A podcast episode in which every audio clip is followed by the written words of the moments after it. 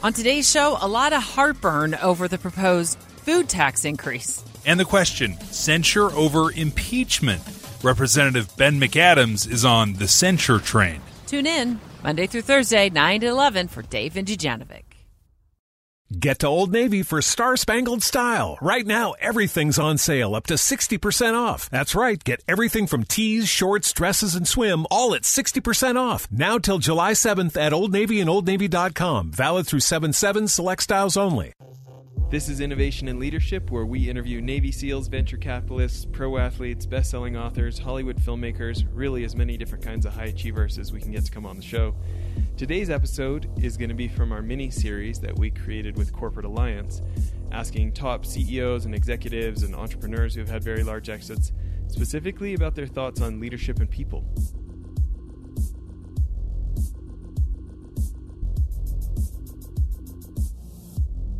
Part one where we talked about growing the business to 100 over 100 million dollars a year in revenue and 600 staff and these big giant projects um, that they do. Uh, please go back and listen to that. Um, but Troy, I think um, what I want to start off with on this episode is thinking about leading your people to to grow the business to 100 million dollars a year.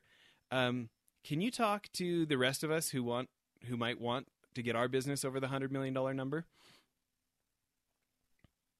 Yeah, I uh, first off, thanks for for having me on, and I, you know, you know, for us, um, it it was uh, really thinking long term and starting to put pieces in place that would ultimately lead us to uh, to be successful in that growth. And so, a lot of the the things that uh, has led to our success and where we're at right now um, are things that we put in place several years ago, and really. Um, a lot of it are, are cultural things that have been in place from day one with Hunt Electric. Um, but structurally, I think, you know, you kind of, as you're growing a business, you go through different uh, paradigm shifts. You go through different stages of that business that uh, they're disruptive. They, they, you have to change the way that you're doing things now. Um, you have to add in uh, different level of management, um, or you've got to have them look at things differently. And so, a lot of for us, a lot of a lot of those things um, we we were planning for several years and putting the right things in place, getting the right people in the right spots in the right place, um, getting them prepared to ultimately take on uh, bigger roles and bigger responsibilities. Um, I, I, think those are the critical things that have led to our success. We've we've been a um, an organically grown company that uh, over time has had consistent growth. Um, and recently, we've taken some um, big leaps. And and what allows you to take those big leaps is making things, uh, making sure things are in place first. Um, I think I think a lot of people they they head down that path and they think uh, ultimately that uh, those things will work themselves out along the way, um, and that makes it really difficult. Um, no matter how, as you grow through these different levels as an organization, um, there's a lot of lot of challenges there. There's a lot of stress that's involved in it. There's a lot of it, it causes people to be stretched at different levels and and so ultimately, if you're trying to do that with the stress of just the additional workload because of the vo- the volume growth that you've had, when you're stacking those things up, um, in my opinion, you're kind of setting yourself up for a disaster. But if you if you go back and you put those things in place first, and and you realize that you've got things uh, positioned the best you can, there's there's always you're always going to be able to uh, move quickly and adjust to things. But the best you can, put that roadmap in place, get those things, get get the people in the right spot, um, get them tuned up to those different levels, and and challenging them to uh, be prepared for that. And then ultimately, when the growth comes, you still have the challenges that you, any business is going to have with growth, um, but they're not as challenging. They're people are more prepared for them. So I think I think that's a crucial uh, thing, Jess, that has helped us kind of continually grow, but then be able to manage some of these big growth uh, um, bumps that we've had uh, through these different uh, levels is is really putting the time in place ahead of time and and making sure that you're positioned well for it. So it's funny when you say that. I think your version of long-term thinking versus a lot of a lot of other people's is different, right? So uh, thinking about leadership, I know one of the leaders that you look up to is Richard Hunt, founder of founder at Hunt Electric. Can you give us a story or an example of of a lot longer longer term thinking than maybe the average folks do that you guys have done there? Yeah, I I mean the immediate thing uh, that comes to mind is uh, just his transition. Um, you know, I think a lot of business leaders they they they work, they grow a company, then they get to a point where uh, they stop and they look and go, man, what are my options now? At this point, I'm I'm, I'm getting tired. I've uh, done all this, and um, do I, you know, at this point, do I just sell, um, or do I try to spin uh, another group up to to manage and take this thing over? And and I don't think they have the vision um, that Richard Hunt has had, and and that's been a great example uh, to me and a lot of our other people to be be thinking down the road further. So, you know, his transition plan was a 12 year plan, and we're 10 years in on 12 years, and um, he has followed those steps uh, to a T that he laid out uh, clear back then, and that's that's really difficult for people to do. But ultimately, that's that's uh, has led to my success and properly having me positioned to to take the company over. A lot of our other management team, it's allowed um, uh, them to have that kind of vision long term of where we're going, what we're doing. Um, so that that's one immediate one that pops into my mind uh, with Richard is the guy is thinking uh, way down the road. And well, can um, we can we talk about this for a second? Yeah. So you know, I used to do mergers and acquisitions. On, on an M and A team for Citigroup before I ran a private equity fund, right? And you see a lot of buyout terms. You know, you talk about transition. it's like, you know, they want the executive team to stick around for twelve months, or you know, maybe up to thirty six months, right? Um, and here you guys are talking about one that's 12 years of a plan for that transition. Um, obviously, that sends a message to everybody on your team. But can you talk about any specific examples of, of how you think that's been to your advantage to to have a 12 year plan instead of a 12 month plan? Well, yeah, I mean, it, it comes back to uh, proper mentorship. So I, I would say um, you know, ultimately what we're building this company for and, and what we're trying to achieve long term down the down the road.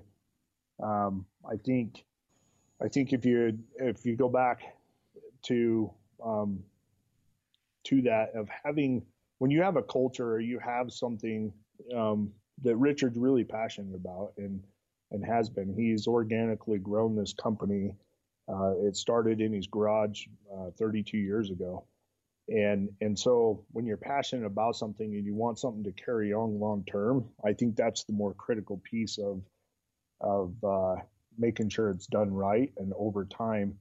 Um, I think you know ultimately he's leaving this uh, business to the employees, and and so another thing is his his caring for the people that have been surrounded around him, um, and want wanting them to succeed and grow um, I think that's a crucial part of it. I think if it's all about, um, you know, sell a company and get somebody else in, I, I, I, think Jess, you probably would understand the, the more challenges there of having a short term transition of a year or two years between somebody.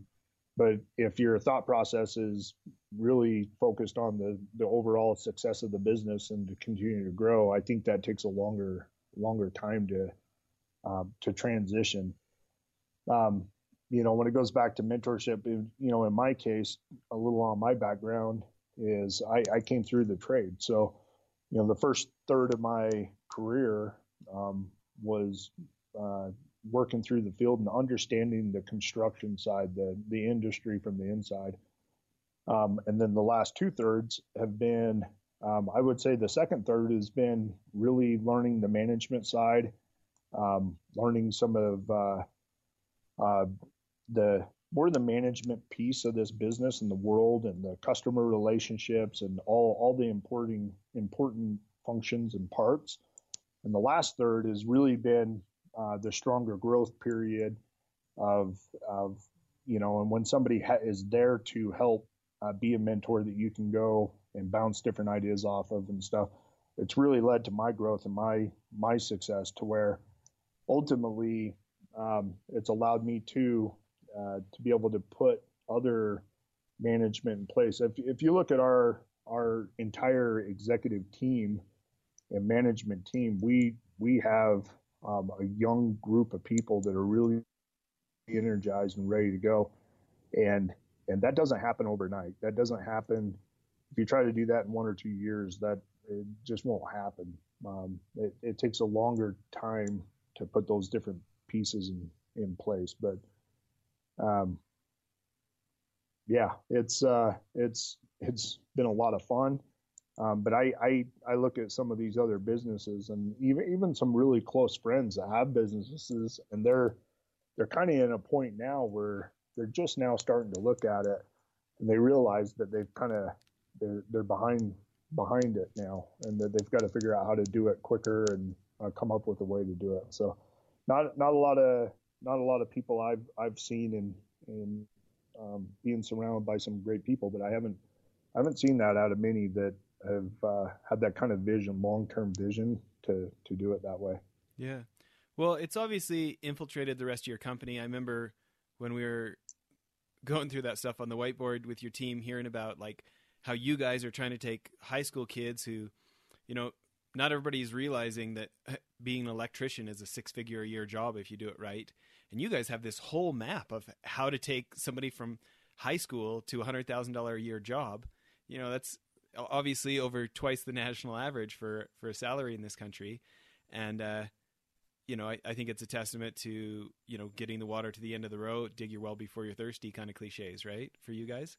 Um, yeah, absolutely my next, and obviously anybody who, who knows somebody who's interested in that, Troy's Troy's looking. Send them to huntelectric.com, right? Always looking for Always good people. looking for good people. Um, so uh, I guess my next question though is, you came up through the trades. You know, there's a lot of folks taking over hundred million dollar a year companies that they went to Harvard and they did their they were such and such at McKinsey and they have these pedigrees, right? And you come up through the ranks as an electrician and pay the price to learn all those skills in the real world instead of the classroom and get where you're at. But what about leading the sales teams, the business development teams? What what lessons do you feel like you've learned when it comes to leading those people? You know, business development's a, a different animal than uh, than maybe some of the more operational type roles. Sure. Yeah, I you know, I I would say that uh, when when you understand your business and where you're going and uh, you're understanding the most important part of that and what's going to lead to the success. So to be specific to business development and um, you know marketing, I, I or sales in general, um, I would say ultimately it's the customer. Um, that's ultimately what uh, what their focus is on, and as a business, when the model and is really centered around the client or the customer, in, in trying to add value and trying to uh, have an extremely satisfied customer, um, I think it puts you in a position to easily support those individuals. Now, you know, we, you know, where that's not my background or not my history, um, but but my knowledge is really around the client and ultimately what you know, knowing what the needs are for these clients and and understanding the value of removing uh, the headaches from them and giving solutions to their their issues and uh, being able to manage their budgets and their schedules and how important those different things are to them. Um, it puts you in a position to be able to support those sales teams and making sure that they're guided in the right direction. I think the other thing too is uh, uh focusing on the right client, the right people. Um, you know, that's we we you know with my past my history and stuff is knowing who we're going to align with that we're going to ultimately are are hunt electric type people um, or are like who we are, we, who we want to do business with, and who we want to be a partner with, and who we tr- truly want to uh, build those relationships with. I think that's where I can add value to um, is the vision on on what what type of clients we align well with, and that ultimately we, I feel that we're going to be able to succeed and uh, accomplish what we need well, to do to build those long relationships. Yeah, let, let's talk about that because you know, everybody running an organization, we get offered money to do something that isn't straight up the fairway for us, you know? And it, it is so tempting to just take the money and grin and bear it, you know? Um, talk to me about the discipline to to stare money in the face and go, this is not a good alignment thing and actually say no. You know, like all sorts of salespeople claim, and we wouldn't take your business if we didn't think it was right. But really, the qualification for right is were you going to pay in American dollars? Okay, we'll take your business right? So so tell me about this of of have being honest with yourself and having the discipline to turn money down. Uh, for me, it all comes down to: Am I going to do work with that client tomorrow and the next day and the next day? If I, I think somebody might be more motivated um, that if it's just a, a one-time job or a one-time service or a one-time product uh, to an end user or to a client, uh, to to get distracted and be just focused on the the money and how they be, it best benefits them for that that uh, short term thing. And I think I think that's a real issue. I think uh, a lot of people do look at it that way, but I think I think ultimately when you come back and you you realize that the customer base that we're building, um, we want to do work for them now, and we want to do work for them ten years from now. Um, we have multiple uh, partners right now um, that we've done work for for several years. Um, one of them is a developer. Uh, we, you know, I don't know that I should use names, but there's multiple uh, uh great developers out there. Um, Stack is one I'm thinking of. Peg, a bunch of others. Um, but Stack, we've been doing work with those guys for um, over 10 years now, and ultimately you know, we want to make sure that we're giving them the best service at the best price, um, and and that we're focused on that because ultimately we want them to come back tomorrow we want to have that kind of relationship where we can do work for them for for 10 years. And if you're just focused on the the bottom line, the as much money as you can make, um, I, I, think you're undermining that. I think ultimately that'll that'll erode that um, relationship. So I'm noticing a theme here about long term thinking over short term thinking. Um, hey, I want to go back to something you said though, because you talked about customer first, and everybody says that. Everybody claims, like, you know, find me an organization that doesn't claim to put customer first. But I can, when you say it, I can tell it means something different by your tone of voice. Can you talk to me about the, the, I don't know, what you see as the difference for you guys, or, or how you, how you get sales reps? You know, I feel like I've been a sales rep since I was 15 years old, even when I was CEO of a private equity fund, just top sales rep, right? And with, you know, there's a lot of short term thinking in sales, right? Yeah. So, um, can you talk about this? Um, everybody claims to be customer first, customer centric, think about the customer. Um, can you get more specific into what you mean that maybe, you know, a standard that maybe not everybody else holds themselves to? Well, I, I think a couple examples are is if if your team, uh, you know, when leadership uh, hears you and sees you make a call that's aligned with that with the, the client, that they can physically see you support what you're saying and backing it up. Um, I think that starts to build it into your culture, right? I think uh, you know you can say the customers first, but then when your your team and the uh, the people surrounded you know here working for us, when they see us physically do that and back it up and put our money where our mouth is, with you know, hey, ultimately that this is what's best for the client. We're willing to do that, or we're focused on on this. We're if we've got to hit that price point, we're going to hit that price point for these guys. Um, when they see you, you know, back it up and do it, that that starts to push it down down into your culture. And then I think pushing up at the bottom is, you know, one thing I do is uh, when we have new hire orientation, I go spend 10, 15 minutes uh, with all our new employees. um, shake their hand, introduce them, and and I spend that time talking about our mission statement. And I always start that off with every company has a mission statement. Um, on the, but a lot of them, it's it's just a plaque on the wall. It's something that they feel like they have to have, but ours means something to us, and and I take them through it. Our mission statement is provide superior customer value through a culture of quality, integrity, performance, and versatility. Well, I ramble that off, and I, I guarantee somebody listening to this goes, "Yeah, that sounds like ours." Um, so what? you know what I mean? Yeah. It's uh, they're they're probably like, "Yeah, that's big deal. That's a good one. It's just like what we've got." So what I do is is I take those employees in there and I break it down and I say, "Okay, quality. What what does quality mean to Hunt Electric?" And I give them specifics. I give them, I talk about, look a lot of the work we do is going to be buried behind a wall or buried in the ground and no one else is ever going to see it it's making sure that that product is going to last it's making sure things are done right um, for our customers it's and i go through the little specifics um, integrity you, could ask 100 people to define integrity and it's probably going to be 100 different definitions and so what I pointed out is what integrity means for Hunt Electric. And integrity for Hunt Electric is that we do the right thing for our customers and we do the right thing for our employees. And when we say we're going to do something, we back it up.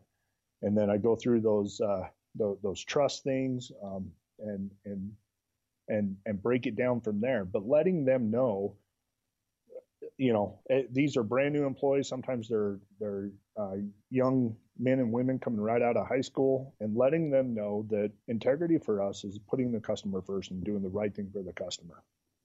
Um, performance, going into performance, that's what we're known for in this industry, and and let them know that hey, look, our our reputation is around performance, and it's it's on on all of us as a team uh, to keep that reputation. And, and when when you that... say performance, you mean unlike most of the construction world, we actually finish our stuff on time, or we actually, you know, we act like. T- tell me what performance means in your industry.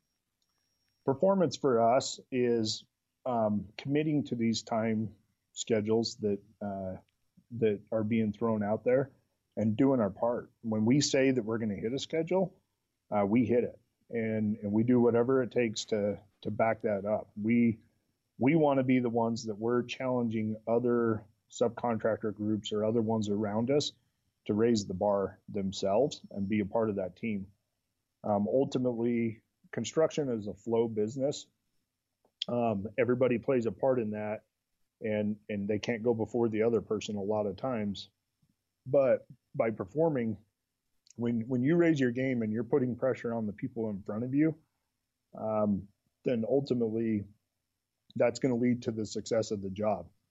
And and also we talk about that, you know, performance is the big, complicated, really tough schedules, but then performance is also uh, the day to day, you know, some of the smaller jobs that they're just as important to us to perform. And and I even go break it down from that to say, look, I would love to sit here and say that we perform at our highest ability on every single job, and we've never not performed. That's not the case. It's recognizing when we don't didn't perform, that we recognize it, that we learn from it, we find out why we didn't perform, uh, what was related to it, and we fix it. And so I tie that into kind of the continuous improvement stuff. But that's performance for us. Is we're we're going to push everybody else around us to to raise their game, and when we commit to doing something, we're going to follow through and we're going to get it done. It's interesting how easy that is to say, uh, and especially if you have cultural norms for your industry that doesn't do that, how much you know how unlikely it is for the average firm to really hold themselves to that level. Um, well, listen, kind of closing off our, our, second part here, second part of the interview. Um, you know, some of the things I've heard you say, and, and correct me if I'm getting these wrong about how, how to grow a hundred million dollar company, hundred million plus. Um, Long term thinking, heavy focus on the human side, both both your customer and your internal like leadership development and actually recognizing your people and actually saying it, not just thinking it. Um, sounds like a real emphasis on the values repeatedly. It's not just some plaque on the wall. Um, what else would you close with as, um, you know, advice to other people who are they're trying, you know, they want to go for that hundred million dollar year, hundred million dollar year revenue number. what what would you what would you end with? What would you close off with in addition to any of that? Um, you know that that does uh, circle it up pretty good. I I would close it with that ultimately, um, it, when you have the best people and you can retain the best people and you can attract the best people uh, to the industry, it's going to make it a lot easier to achieve those goals and to be able to do it. Um, you've got to be able to make tough decisions and and uh, ultimately get those right people in the right places that they're going to be successful um, and and help them. But you know, we talk about growth. Um, you're tying that to the growth, and we we point out to everybody in this company on a regular basis that the reason we're growing is ultimately because we know long term for us to be successful, we need the best people. And the only way that we're going to get the best people um, on board by hiring them on or internally retaining them and growing them and keeping them uh, a part of our team because we do have the best people in the industry. The only way that we're going to do that is through growth. Um, and it's because of opportunity. When we create opportunity, when, when you have the best people, they're looking for opportunity. They're looking for growth and how do they get challenged and how do they uh, do that. And, and the only way I know to do that is through growth. And so ultimately it all ties together. Um, that that's why we're growing is so that we have the best people and the best people are what ultimately will lead to your success in in growth yeah who wants to stick around somewhere where they don't think there's future opportunity where they're hitting the glass ceiling right? It's not going to happen. Not the best people at least. Yep. Love it. Okay thanks for making time for this. Awesome. Thank you jess